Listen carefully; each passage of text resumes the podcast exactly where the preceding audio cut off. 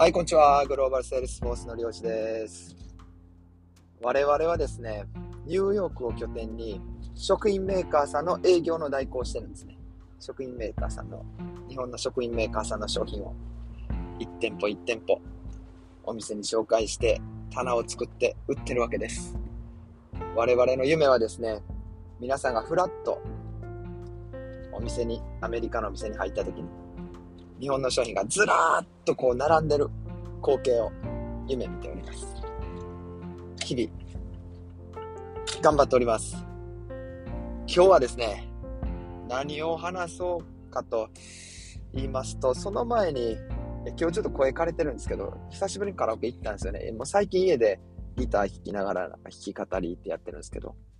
カラオケ行ってお客さんの接待でカラオケ行ったんですけど、僕が多分一番楽しんでましたね。というのも、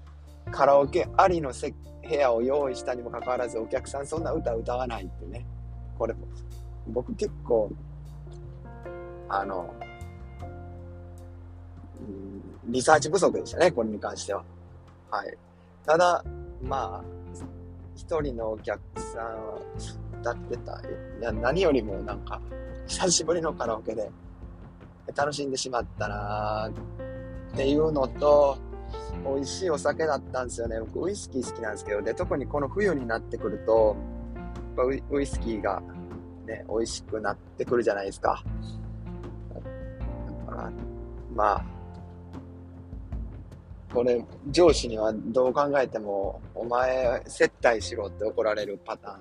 ーンなんで、寝るときに非常に反省しながら寝てましたね。寝れてないですね。もう、ただただ、しまった。全然周り見えてなかったって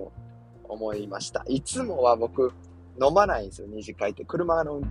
ね、あの、運転もありますし、まあ、昨日は大丈夫だったので、あの、飲んだんですけど、いつも水でずっと飲んで、そうするとだんだんこう、気持ちが、なんていうんですかね、こう、シラフでお客さんがこう寄って上がっていくのよ。この反対にこう、テンション下がっていくんですよ。ずっと水飲んでると。だから、冷静に周り見れるんですけど、昨日はちょっとお酒飲んでしまいましたね。まあ、そんな楽しい夜でしたよ。あの、いや、ありがとうございます、本当お時間いただきありがとうございますっていうのと、あの、ね、いい、楽しい時間でした。皆さんありがとうございました。えー、で、今日何を話そうかというと、もう今週ね、僕、いや、結構、精神的にこう、ボディーブローを食らわされたなっていう週でしたね。何かっていうと、いや、やっぱ、新しく会社を起こして、こう、100人が100人応援してくれるわけじゃないんですよ。僕が、あの、こう、うまくやればやるほど、やっぱ周りからね、ネガティブな声も聞こえてきますよ。で、それに、ね、やっぱりあの、ずっと言われてまし、言う人でしたけど、特に今回なんかちょっと、あと僕の中では、気持ちの中では後を引っ張ってますね。あの、ボディーブローのように聞いてます。これ何、何かっていうと、これ僕何が話したいかっていうと、やっぱり応援される人を必ず1人、2人、3人ってこう、僕はね、真剣に仕事に取り組んで増やしていかないといけない。これはもう100%そうですよ。ただ、絶対に、えー、僕が頑張れば頑張るほど、その、で、新しいことをすればするほど、僕って今まで業界になかったサービスをやってるんですね。営業代行って。アメリカではあるんですよ。ブローカーって言って。けど、まあ、ブローカーって売っていくらみたいな。いくらもらえる？みたいな契約なんですけど、僕の場合はもう、そのメーカーさんの営業マンっていう立ち位置で、彼らの看板を背負って営業かけていくんですね。だから在庫管理だったり、ロジスティックスだったりも全部見てますし、そういう情報聞かれた時はパッと答えれるように、僕が全ての窓口を担うっていう風にやってるんですよ。で、そういうサービスを、まあ、米系のブローカーっていうサービス、プラスアルファ、かゆいところに手が届くっていうところですよね。あの、をやってるんですよ。けどそれって、まあ、業界としては新しい風ですし、その風を心地いいと思う人も、あの、あ、面白いから使ってみようっていう人もいますけど、そうじゃない人も、ね、この風鬱陶しいなと思う人も少なからずいるわけなんですよ。で、これが今、そよ風だけど、気にならない風だけど、これが恐怖になったらどうしようって、恐れる人もいるわけなんですね。なので必ず批判されるっていうのと、まあ、それは僕がいかに信念を持ってやり通すかの戦いですよ、これは。僕は今週そういう局面に遭いましたけど、僕がやらないといけないことはこれと思っているのがありますし、それと、それはね、業界のためになると思ってるからね、やってるわけで。でも、これ本当起業する人に伝えたいですけど、そういう批判も乗り越えていかないといけないんですよってことですね。なんか、起業したら自由になってお金も入ってきて、働いたら働いた分お金が入ってきて、いい、みたいな風にみんな思ってると思いますけど、いやそんなお金稼ぐの簡単じゃないですから。お金稼ぐの大変だし、周りから批判されるし、仕事、会計、ファイファイナンス、マーケティング、営業、すべて自分でやっていかないといけないですからね。っていうような、えーそこを乗り越えれる、その自分がやっぱり実現したいものが本気であるかどうかですね。いや、それじゃないとやっぱ精神的に持たないですよ。っていう、まあ、そんな話が一つと、なんか批判されるっていうのは必ずありますよ。けど、それは信念を持って行動することによって、前でしか弾き飛ばせない、もしくはうまく吸収できないと思いますっていうことと、あと僕ってメーカーの営業代行なので、メーカーさんみたいに商品は作ってないんですよ。まあ、今後どうなるかは別としてですよ。現時点では商品、在庫持たない。僕のコンサルタントですよね。僕のノウハウ、コネクション、えー、あと時間、行動力を使ってお金をもらってるんですよ。なので、何か在、えー、例えば、すべてのビジネスが今バンと止まったとすると、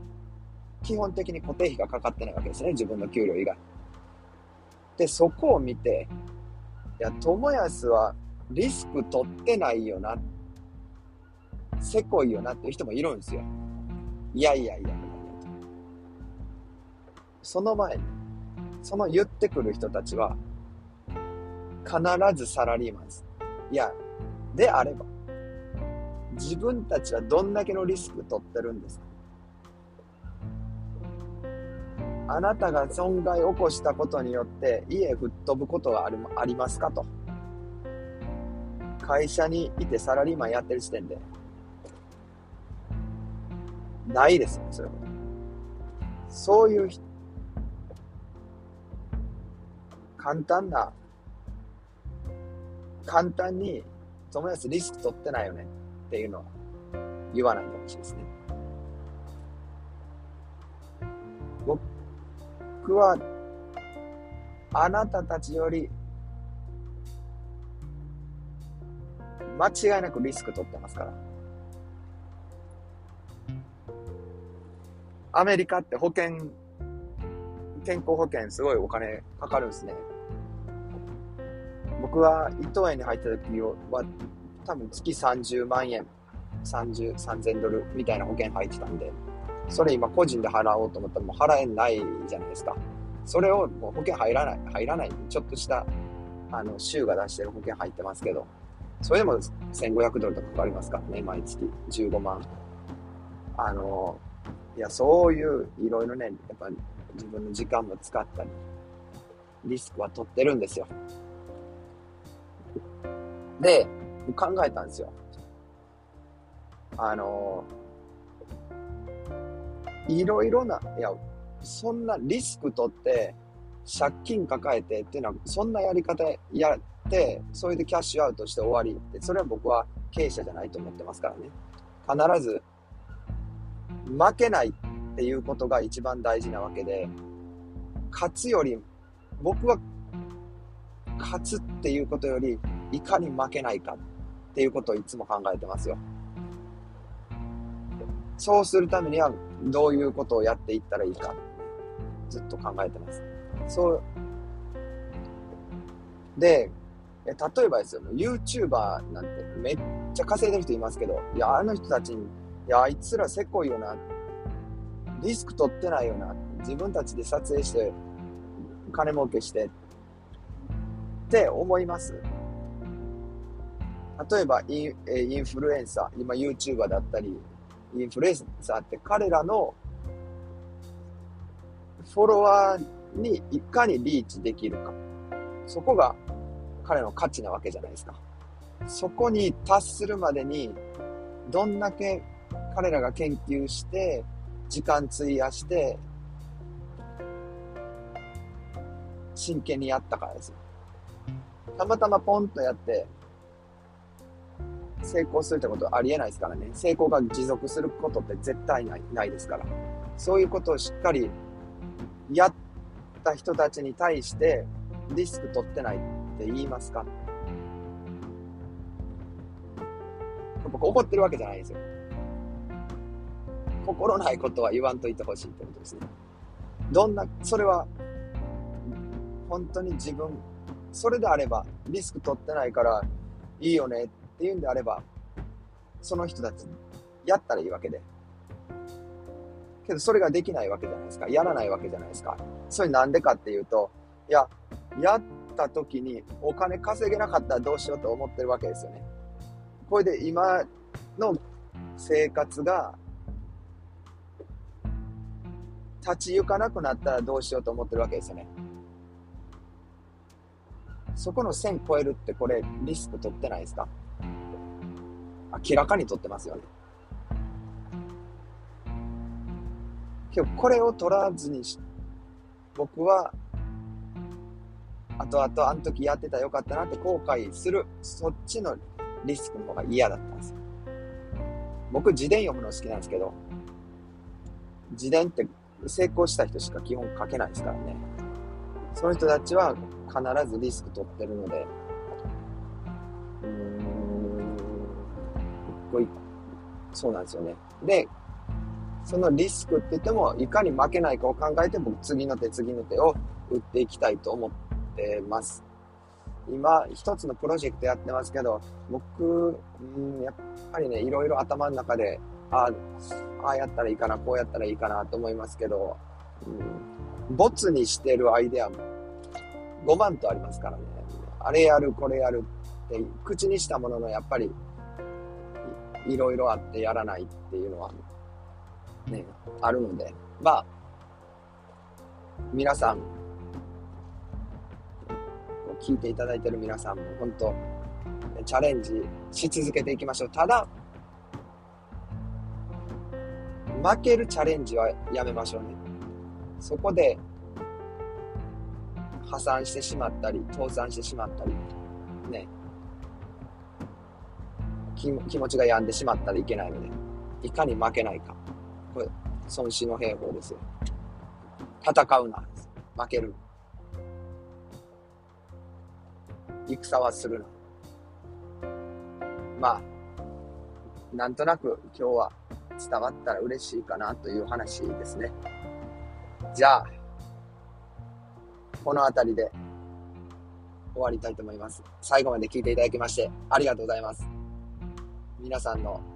また皆さんのお耳にかかれることを楽しみにしてます。楽しみにしてます。それでは、See you next time.